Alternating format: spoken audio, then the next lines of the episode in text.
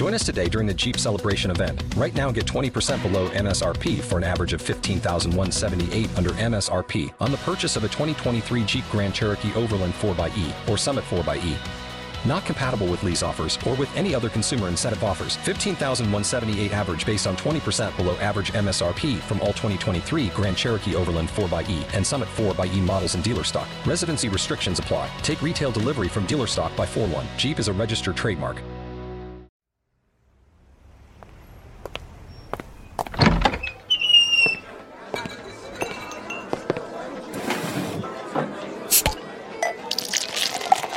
Hey, pull up a chair. It's Hacks on Tap with David Axelrod and Mike Murphy. Murphy, let's uh, let's set this up for everybody. I think uh, between us, we have what 157 years of campaign experience. yeah, we need to be carbon dated in the campaign laboratory. By but we the- have been at this a long time, and we've been talking politics a long time. We we have been, and by the way, kudos on that Eisenhower campaign. But uh, eh, we've not only done campaigns, we've done presidential campaigns, and my theory has always been that presidential campaigns are an animal unto themselves. That uh, it's a little bit like NASA. You know, you can you can roll around in the simulator, but until you're in orbit and you understand the G forces of a presidential race, um, it's still a bit of a mystery. So hopefully we can shed some light on this process in the next uh, however many months. I think part of what we're trying to do is uh, let people know what it's like on the inside because there, there's such an avalanche of info and opinions and instant polls on the outside. What it's actually like in a campaign when you're navigating all this. All right, so let's just dive in and try and make some sense of what happened last week. And over the weekend, uh, the Iowa poll, the Des Moines Register Iowa poll, Iowa poll now it's uh, co-sponsored by uh, CNN, but it's it is sort of a watershed event in presidential races in Iowa uh, when this register poll comes out. Uh, and what it said was that Joe Biden continues to lead with 24%, Bernie Sanders at 16, Elizabeth Warren at 15, Pete Buttigieg at 14, and Kamala Harris at 7. No one else above 2%. Uh, Biden's down a third from December. Uh, his enthusiasm raised as people who say they're enthusiastic about their choice far below the other uh, top tier uh, candidates. Uh, how do you interpret all that? Well, you know, this is the big gut wrenching poll because it's the one taken most seriously. And although it's early, you know, we have a lot of campaign left to go. It's the beginning. I call it the end of the first inning now. And I thought the most interesting number was Bernie really got his ribs cracked here. I mean, Biden. It, the good news for Biden is he's got the biggest chunk. He's got a quarter of the vote. The bad news for Biden is everybody knows him and he's only got a quarter of the vote. Well, the competition, except for Bernie, is becoming more famous. But Bernie's down significantly, and Elizabeth Warren is coming up quick, as is Mayor Pete. So I would say, bottom of the first, the two kind of flashy new developments are both Mayor Pete and Elizabeth Warren are kind of in the race. I think Bernie's struggling a little. Again, a lot of campaign left to go. And I, I found something in the Iowa Register story I wanted to bounce off you a quote from a voter, because this is often what people miss when they look at this early polling. Uh, they interviewed a voter named Joanne McCracken Young, a 66 year old Des Moines resident. She says Warren is currently her first choice for president in the caucus, but she likes, because she likes Warren's ideas, particularly on health care. But she also is considering others on a mental list of several candidates. Joe Biden's on that list. Kamala Harris would be on my list. Beto O'Rourke, Cory Booker. There are a lot of good people running. So, you know, you can't underestimate the shopping list part of this. That's how a Beto can go from, oh, I think he was like third in one of the earlier Iowa polls down to 2% under the margin of error now. Like, it's not like he vanished from the earth.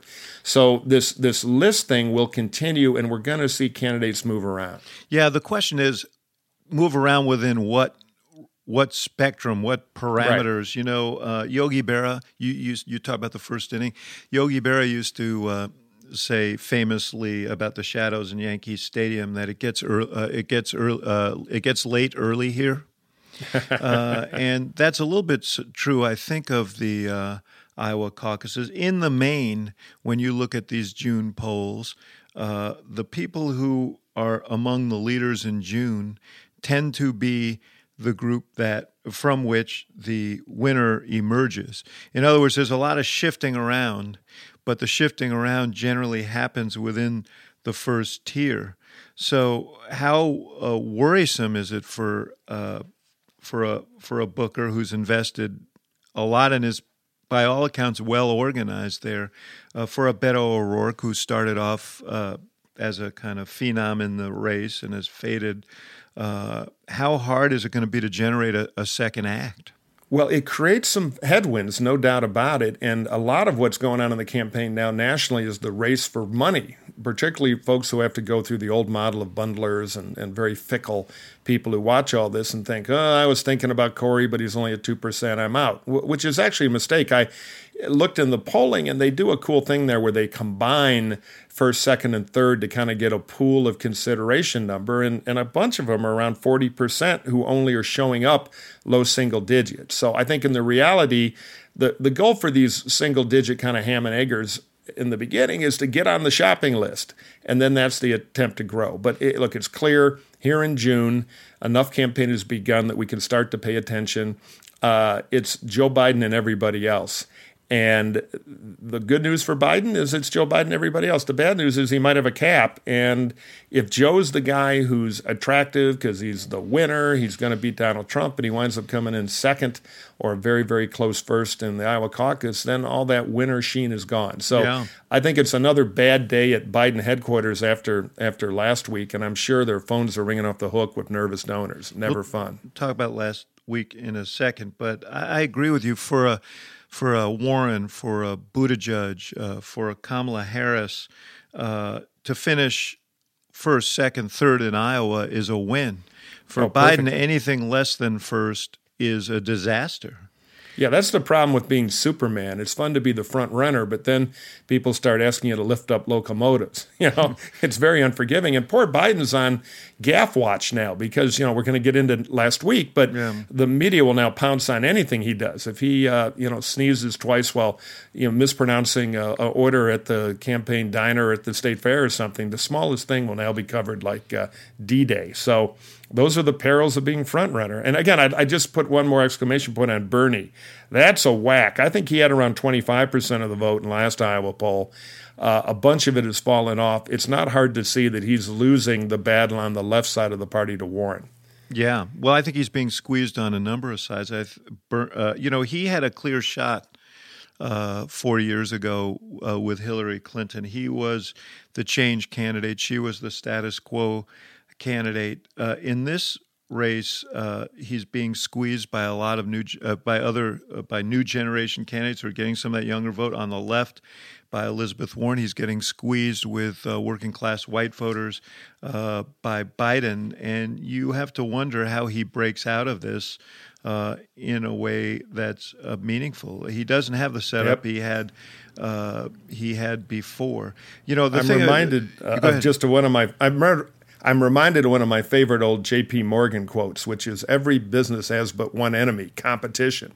And Bernie's learning about competition. He's now, as you said, not the only flavor on the menu. Yeah. Uh, I thought you were going to lapse into one of your uh, anti socialist. Uh, I'm saving that for the big cra- finish. Uh, cracks there. Uh, so let's talk about Biden. And by the way, when you when you talk about uh, the Superman thing. He has set this race up that way. Yep. His whole race is predicated on the notion that the primary is sort of a is sort of a formality that he is the guy and he is uh, he's going to be the nominee and he's tried to turn the page and turn it into a battle with Trump right away uh, as we speak as we record this uh, he is in Iowa. Trump is in Iowa. He released a speech that is a just a blistering assault on Trump. Uh, Trump, uh, being Trump, will undoubtedly respond uh, tonight when he has a rally uh, in Iowa. And so the whole thing is predicated on I'm the nominee. And it's always been the case that Biden polls very well uh, against Trump, uh, but he has to get there. Yep. And the problem with the invincible frontrunners you know, strategy, almost the only one you have in that situation. But the weakness is there, there's no guarantee the voters have read the memo about it's got to be you. So that tends to be a good Beltway insider and line up early money strategy if you're leading in the early polls because you got a bunch of name ID like he is and real affection in the party. But now there are a bunch of other products out there, and the best word in advertising is new.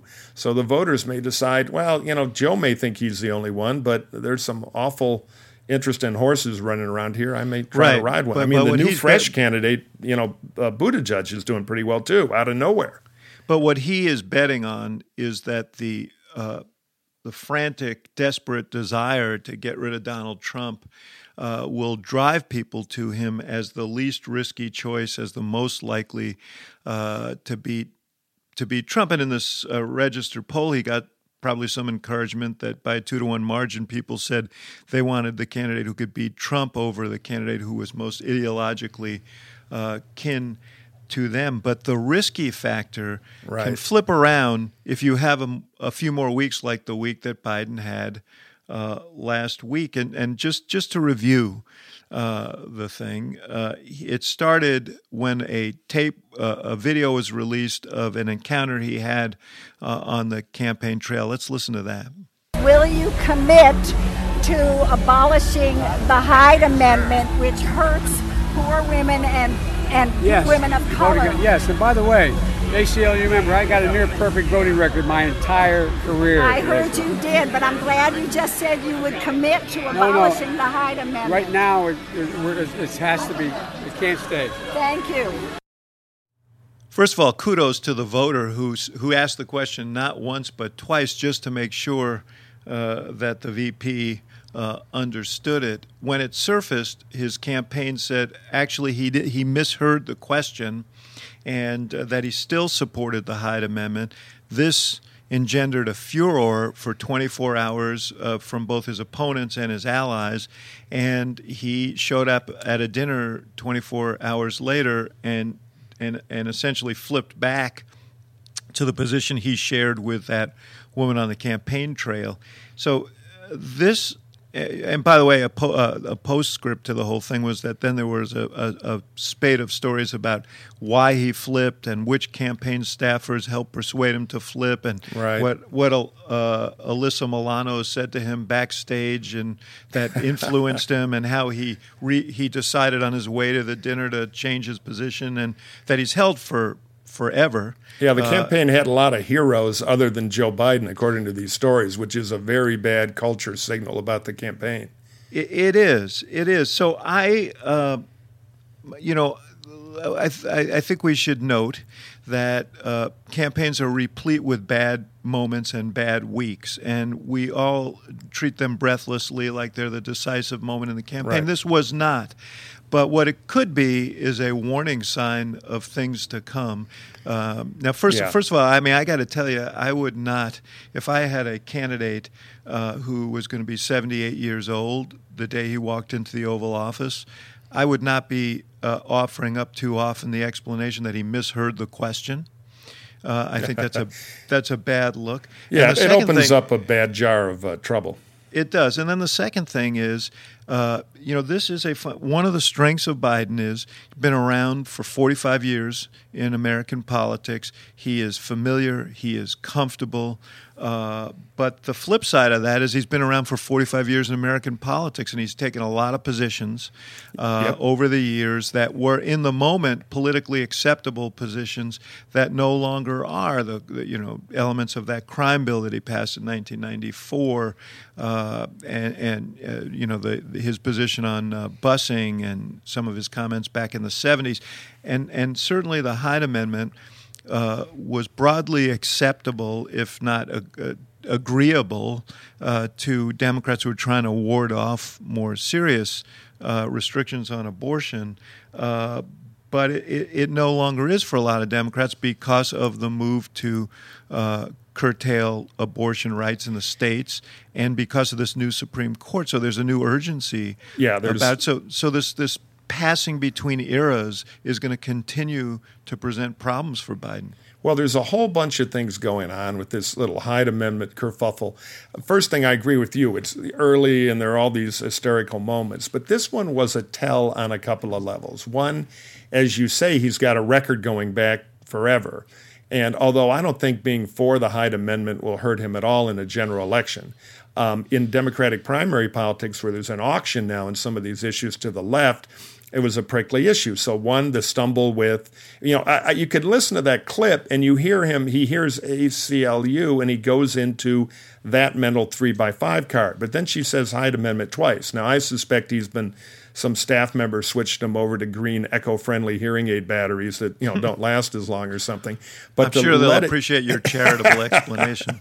yeah, I like Joe Biden. You know, I yeah, I, I, I do. as listen, I, I worked with him. I served with him. I, I I think he's a great guy. He was an incredible vice president for Obama, but we're we're talking practical yeah. politics here, right? And we're talking front runner who cannot have a margin of error for this stuff. So yes. one one it was clumsy, and it did open the grandpa factor. You know, he's up against some candidates who can use the most powerful word in advertising, new, and he's a lot of things, and he's not new. Second, if he's the big winner he's got to be the crack operation. They can't make staff mistakes. And again, as we both kind of alluded to, the fact that we kept reading about all these brilliant heroes in the campaign fixing their doddering old candidate who didn't get it is anthrax.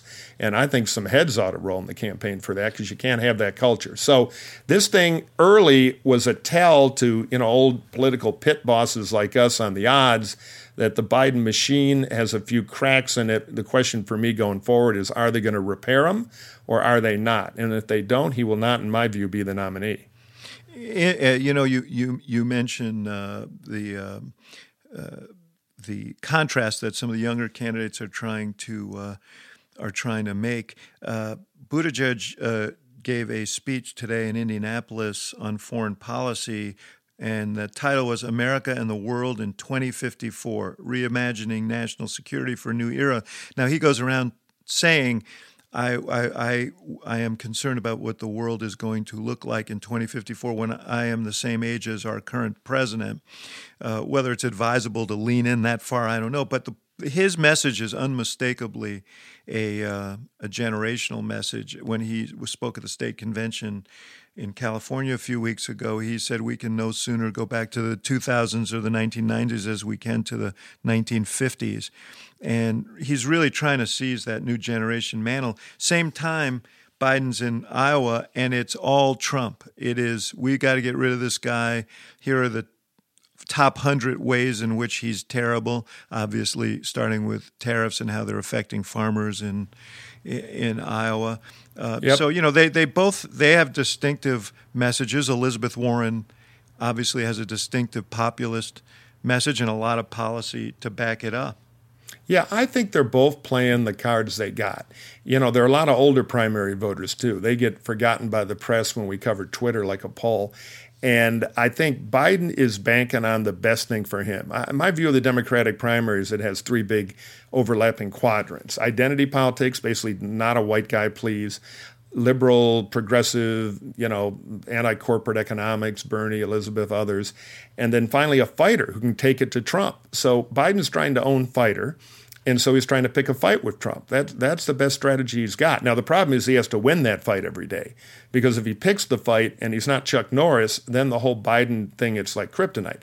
Pete's got new fresh, so he's got to do that. Though my instinct is they they have to be very careful about not overplaying that because they don't want to wind up in a cul-de-sac where he's the cute young kid, make him vice president. Um, I think a little of that goes a long way. He gets a lot of that for free because he looks 25, and I, I, don't know if that's a horn he wants to constantly blow. I think that's an overplayable hand.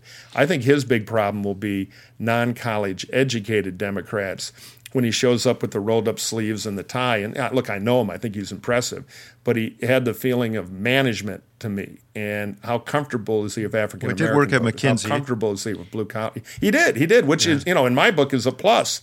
Um, he, um, but I don't uh, vote in that primary Yes, I think the other issue is African American voters. And one of the things that may keep Biden afloat in this race uh, is a firewall among African Americans because of his association with Barack Obama. He's getting like half the African American vote right now. If he can hang on to it, he'll be the nominee uh, of the Democratic Party. So, You know, and later, just as uh, one thing, later in the race, if Biden is still going but has a really bad day, the pressure on the former president to throw a smile at him doesn't have to be an endorsement, but something to sprinkle a little of that magic dust on him when he's in trouble to put him back on track will be pretty strong. That'll be an interesting day for the president. Yeah, it will. Um, Elizabeth Warren. Let's just talk about her for a second because we had a, we have a guest, and uh, we had an interesting conversation with her, Jennifer Granholm, the former governor of Michigan, an old friend. Uh, uh, Elizabeth Warren uh, was written out of the script earlier in this year, which you know, goes to the point we made earlier about how uh, this is a dynamic process and absolutes are absolutely stupid. But uh, she and she fought her way back, and she fought her way back on the Yep. strength of you know some pretty bold policy initiatives, kind of you know lapping the field on uh, on policy and organization. She's got the best organization in Iowa, uh, and sheer sheer grit and determination, which is sort of what probably got her from uh, hard scrabble roots in Oklahoma to uh, being a candidate for president of the United- States today. Um, the question is, what are the barriers uh, to her?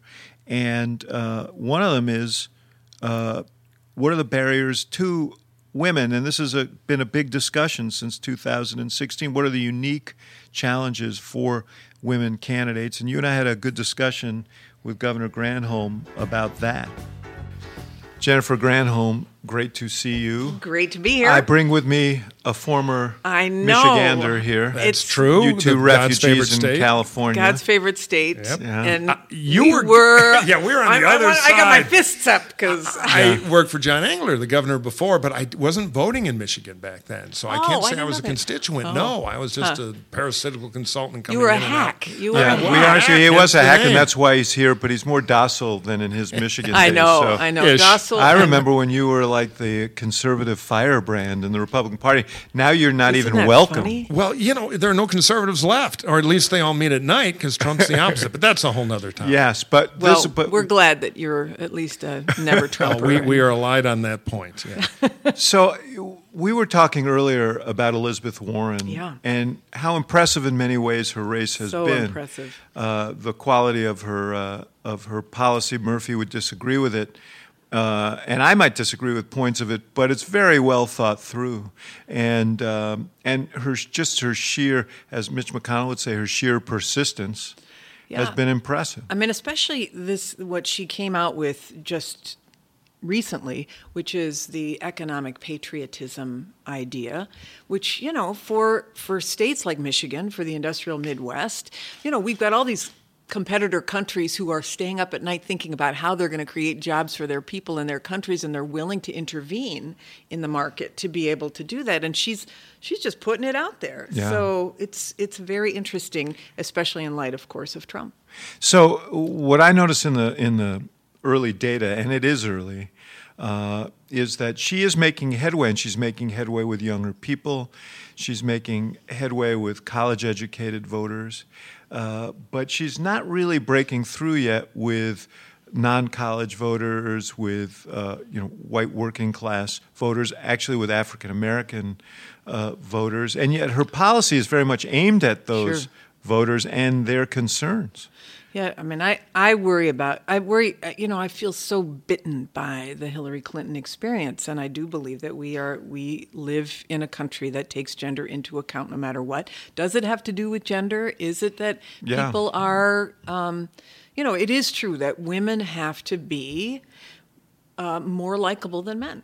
You know, men are just not rated on likability. Women are rated on likability, and I, I don't You don't say think that Donald is- Trump is likable? no, I think he's completely despicable. As a matter of fact, I'm shocked. Um, Well, but it's you know men can be tough and they can be whatever, and women have to be both substantive and likable according to voters and surveys. And I'm not just saying that to, you know, to be sexist or anything. I just think it's a fact. The electorate is probably changing, but for a long time, it was always interesting to me that in statewide races, and I, I worked for and against female candidates back in the day, if you were running for senator as an advocate, women did pretty well. They even had an edge in some ways. If they were running for chief executive like governor, Yeah, the hardest vote was other women. Yeah, yeah. I mean, we can be judges. We can be in a collaborative body like Mm-hmm. the legislative branch. But when you're an executive, you have to be twice as good. You have to really amplify your qualifications about getting stuff done, and you have to be really nice Well, you have likable. to find a way for other women to vote for you. I worked for Christine Todd Whitman, Yeah. who was about the most moderate, pro-choice Republican governor in the history of politics, and we could never get a majority of female voters. Really? Yeah, now Yeah, part of it was uh, being uh, uh, Republican. There was a headwind there. On the other hand, you have the Patty Murrays of the world who go run on a mom against the millionaires, an advocate. Right. And it in it the clicks. legislative branch, but you Yeah, wonder right, if she advocate. would be able to make it right Would be harder, in I an executive branch So because of that. we've we've got not just Elizabeth Warren, but we've got several mm-hmm. very formidable Gillibrand, uh, women. Klobuchar, yep. R- Right, and they and they're all in some form or fashion are- face some of these same Yes. barriers to entry. Yes, I think that's true. I mean, um, you know, have you, this is the question that they always, what have you run? Who have you led? How big has your office been? How much of uh, budgetary experience and financial experience do you have? Can you be tough? Those things are super important as foundational questions. And then, do I like you? You know, so it's all of that together. And women can't uh, are not permitted the grace of making mistakes. So if we make a mistake, we have to recover much quicker, and it's harder to forget. People will, it, it, you're dinged. Oh, okay, well then she fits into that box of not being qualified if you because make a there's mistake. a there's a presupposition that that is a, a bar you have to cross. There's a supposition that you're not.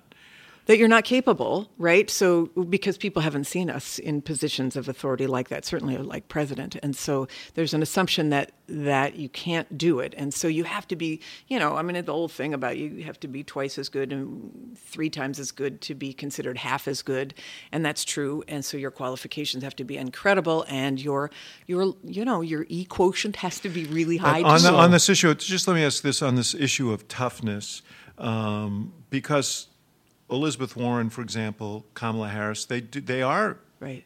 tough. Um, so you, I would say that expected, Kamala Harris and Amy Klobuchar have an advantage because they were prosecutors. You know, being a, a, a professor, which you had been. right, which I had been too, and being but being a professor, you still, you've got to really demonstrate that. Which she's obviously she's been a fighter. She was the you know on the the congressional oversight panel for TARP, et Yes, cetera. She mhm. was really you know she's really tough on that stuff. But the question is, can you can you be a fighter and do you have you run something? You know, on this professorial thing, um, I, um, I mean, this is my question. I, I've said, I've said it before. I think I may have said it today that, uh, you know, ev uh, sometimes her presentation sounds to me like a TED talk. It's it's very bright. It's very well reasoned, but it's almost lecturing. And I wonder if that is a barrier. Uh, for her with some voters. Yeah, I, I, I don't I don't know. I mean, she's you've seen her in you know in a variety of situations where she has been able to connect with a voter in a town hall setting where she looks at them and hears what they're saying and calls them by name. And that's you know she does that she does that well but it's the question of you know here we are with our beers and she does she can drink a good beer i think but um, do people want to have a beer with her if they feel like they're going to be getting a lecture and that's i'm not saying that she necessarily does that i would love to have a beer with her because i think she's got an amazing Well- personal story what A lot of it. No, no, no. I. I actually think she's underrated as a candidate in the I- primary. Uh, in the general, I you know, too. if I were a Democrat, I would not be using this year or next year in the nomination to look for friction or anything to give Trump anything to work with. So let me go to the absurd theater of the hypothetical, knowing it's too early to really know because they have to go through the process before we see if they're any good. But of the three most prominent at this early stage candidates who are female, Harris, uh, Klobuchar, and Warren, as a pure matter of politics, who do you think would be strongest in Michigan, which is one of the states that'll decide? Well, Klobuchar. That's what I think Yeah, too. yeah. I mean, only because she she comes from Cultural fit. Yeah, it's a cultural fit. She comes from the Upper Midwest. She understands this the angst of the manufacturing families. Now, Eliz- Elizabeth Warren certainly has policies that address that. Yeah, and but she you wonder about the from- New England culture and the Midwestern culture. That that'll be up to Warren but- to see if she can widen the appeal. Oklahoma. I mean, she well, she's Although- from Oklahoma via, Via Harvard. Yeah, yeah. Yeah, you know, it's interesting. I saw. I watched her whole. story. I watched her whole town hall, and she kept talking about being a teacher. I'm a teacher. Yeah. I love being. I love teaching. She never mentioned where she teaches, and there's a reason for that. That's not but exactly. a but isn't it? I mean, thing. isn't there something about being able to like rise from Oh yeah, it's a great story. I mean, the personal rising. Why, why should we ding somebody who ends up at I'm Harvard? not saying we should. I'm just saying Who she went to like public schools all of her life? I mean, I, I just think that and it's story is the about American damn time dream. for a Native American president to Okay, stop that! Resist the Republican Stop Indian that! Um, but so- just, just a last point on all of this. What we saw last year was an explosion of can, uh, women running for office, Yeah. and you know we have a, I think 106, 108 something women members of the House now, quarter of the Senate, um, and the the appeal of uh, of these candidates is clear, and the mobilization of women. Uh, as voters is clear. Mike raises an interesting question: is Does that translate into uh, will there be such mobilization for women for the presidency? Well, I, I think it. I think we've got to have one before we know how the voters are going to react into the future, and we haven't broken through yet. And I think it is that executive position that is so difficult. I mean, we had the most qualified person ever run for president uh, in Hillary Clinton. And granted, there were a whole bunch of other issues, right? Uh, you know, about you know Russia and blah blah blah blah, and you would one might uh, talk about whether she was likable and all of that. But the bottom line is, I think that we to find the magical candidate, it's got to be somebody who is adored and incredibly qualified, and that combination. In a woman is hard to find. In a man, you don't have to have it, but in a woman, you putting it all together, it's going to be tough. I would think, as somebody who's in the mental hell of you know despising Trump, who I think is unfit, but not being a Democrat either, um, I would think about don't let the election be about something other than Donald Trump. Which means if it's about the first woman president, the first this, the I first that, totally agree with you it- on that. It, it's it's got it's a challenger race. I completely agree It's with you on fire this. the incumbent. And this is what I say to the to women who are running. You know, it's obvious you're a woman. You don't need to Right. emphasize that was Hillary's mistake. I thought she hit that card too hard. She got well, it for free. Be, you know, people want a warrior. They don't want Yeah. Somebody who um, who is who who believes that they are a victim in any way, right? They want somebody who's going to champion them. I tell women who are running, watch Wonder Woman twice because here she was raised in an island where she didn't even know that this that it was unusual for a woman to lead, and she when she is plunked into You know the that's universe. not that's not real. That's what? It's not. A dude wrote it, it. but, anyway. but the notion of her saying like, "Oh, isn't this a curiosity that a woman isn't allowed to do?" That's so odd. I I want women to have that idea that just let's take off the shroud of this, uh, you know, past history, and let's just be warriors on behalf of real people. Well, you know what? Another barrier that I think is grossly unfair is uh, the barrier that says if you're born in Canada, you can't run Oh. for president because you would be one hell of a candidate. Well, bless your heart, thank you, but that's never going to happen. So a moot point. point, and you worked for Arnold Schwarzenegger, and He used to got say all he needed was a new constitution Right. and a beer hall, and he could get things going. Jennifer Ain't gonna happen. Great great, to- great to have you here on our inaugural. Yes, What an absolutely. honor. Thank All you for right. being a hack. You are on now tap. a you are now an hack honorary hack on, tap. I don't know if that's a good thing, but I'm going to have my beer. It's high praise from us. All right. Thank you.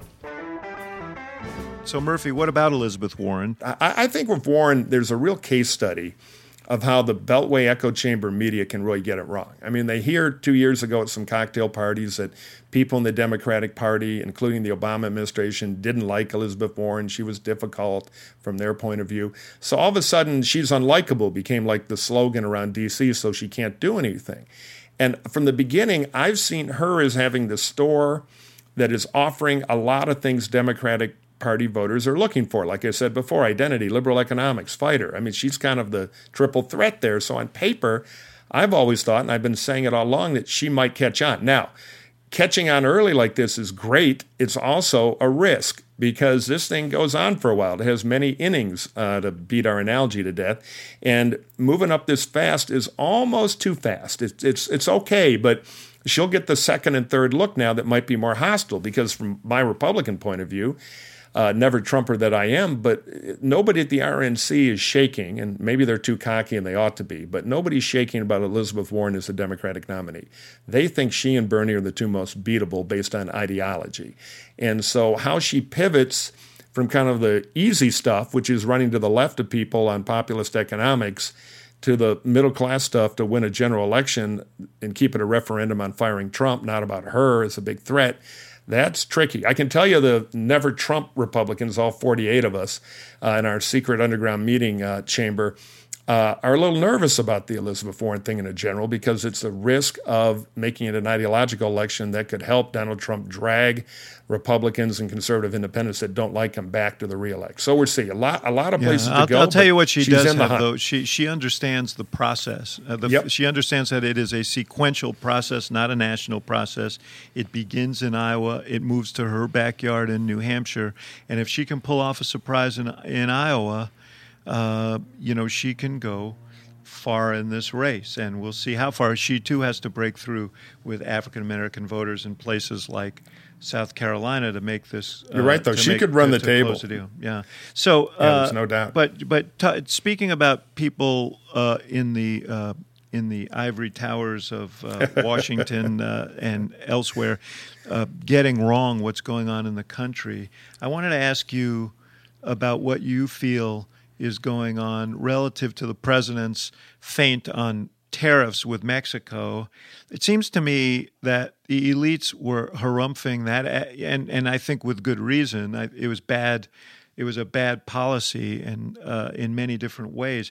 But his base uh, basically sees a guy who uh, got tough with Mexico, and the way it's being portrayed, whether all this stuff was on the uh, in the works already or not, they packaged a bunch of bunch of uh, things together to say, you see what he won, you see what he did, he got tough, and now he's turning back to China, and I, it seems to me that may be a good strategy, at least with his base. Yeah, to his theory and his people's theory, but it's really all him, that every election is essentially a Republican primary. He's finding a way to recycle his old platinum record. You know, everything is ultimately about foreigners, be it trade, be it immigration. So he's found a way to keep keep playing his record, and that's helped him in the base. Although this Mexico thing scared the hell out of the business wing of the Republican Party.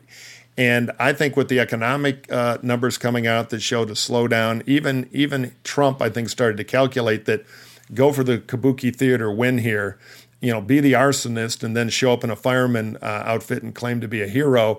Uh, to one, get his issue saliency up, and two, don't risk the economic pain that a trade war with Mexico would would really cause. So I, I was interested in this. I was reading some of the questions about will the Mexican government actually spend the money it'll take to move military troops around and do all the things it'll take to do what they promised. And I wouldn't be surprised if Trump is help, hoping they don't so he can run this same play again in the spring. Because Yeah, from the- his point of view, it, it's just nothing but more logs on the fire. Well, everything it seems to me uh, for him is uh, an episode of this ongoing reality show, and he judges how it, it plays in the moment. I, I think he's probably pretty satisfied, not with the elite commentary that called into question whether he had gotten anything for this, but you know, in in the precincts uh, that he cares about, uh, the ability to say, I, I, I got tough and uh, they produced something. Now, the question is uh, there are real life impacts to some of these things. Uh, he's in Iowa today and he's going uh, to an ethanol plant. Because he knows that he has problems with farmers who have lost their markets as a result of these tariffs with China. They've stuck. They're sticking with him for now, uh, and uh, the question is, how long can they stick with him, and how soon will it be before he does the same thing that he did with Mexico and takes what he can get? packages it as a big victory uh, and uh, uh, claims that uh, he followed through on his on his commitments. I think that's what he wants to do. Uh, the the danger in it is eventually, if he beats victory to death next year when it really counts, he, he won't have the card trick again. You know, the war is better for him, or at least the perceived war, than the victory is. The problem is the war cannot actually start being a problem beyond the boardroom.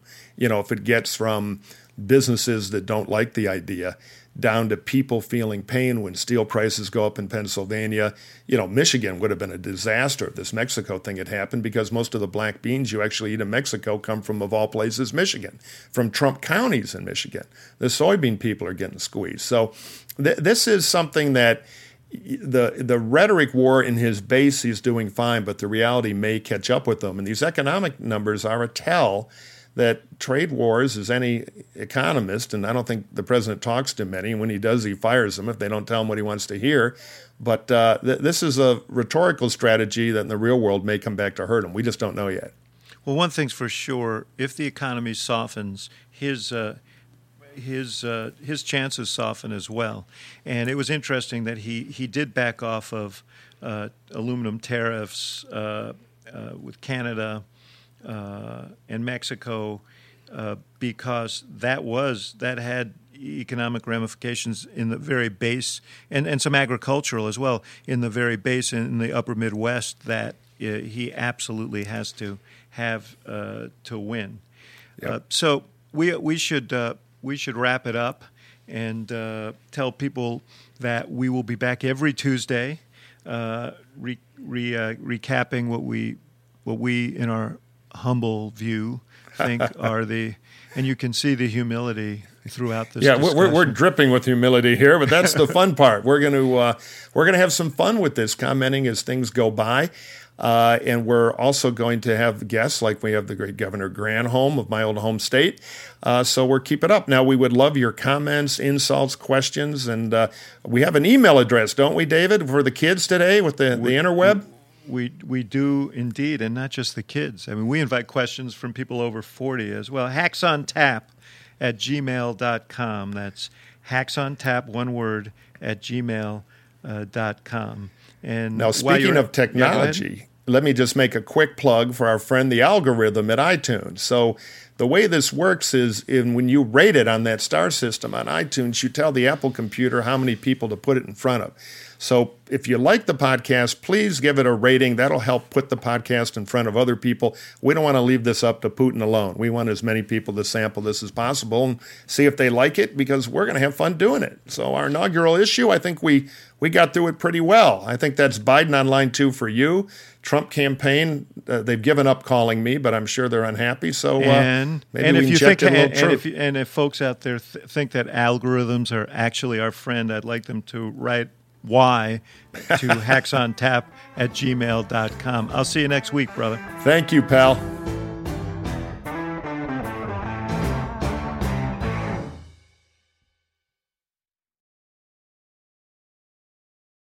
Join us today during the Jeep Celebration event. Right now, get 20% below MSRP for an average of 15178 under MSRP on the purchase of a 2023 Jeep Grand Cherokee Overland 4xE or Summit 4xE.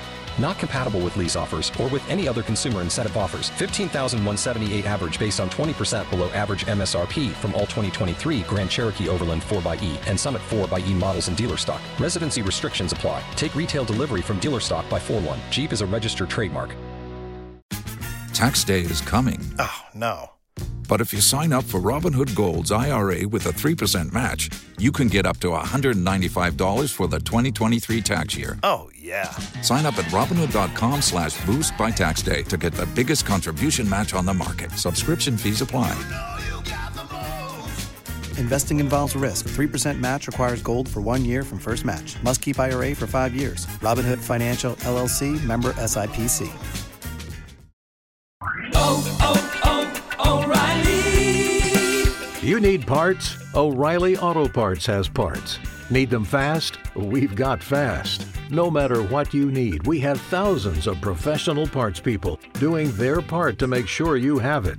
Product availability. Just one part that makes O'Reilly stand apart. The professional parts people. Oh, oh,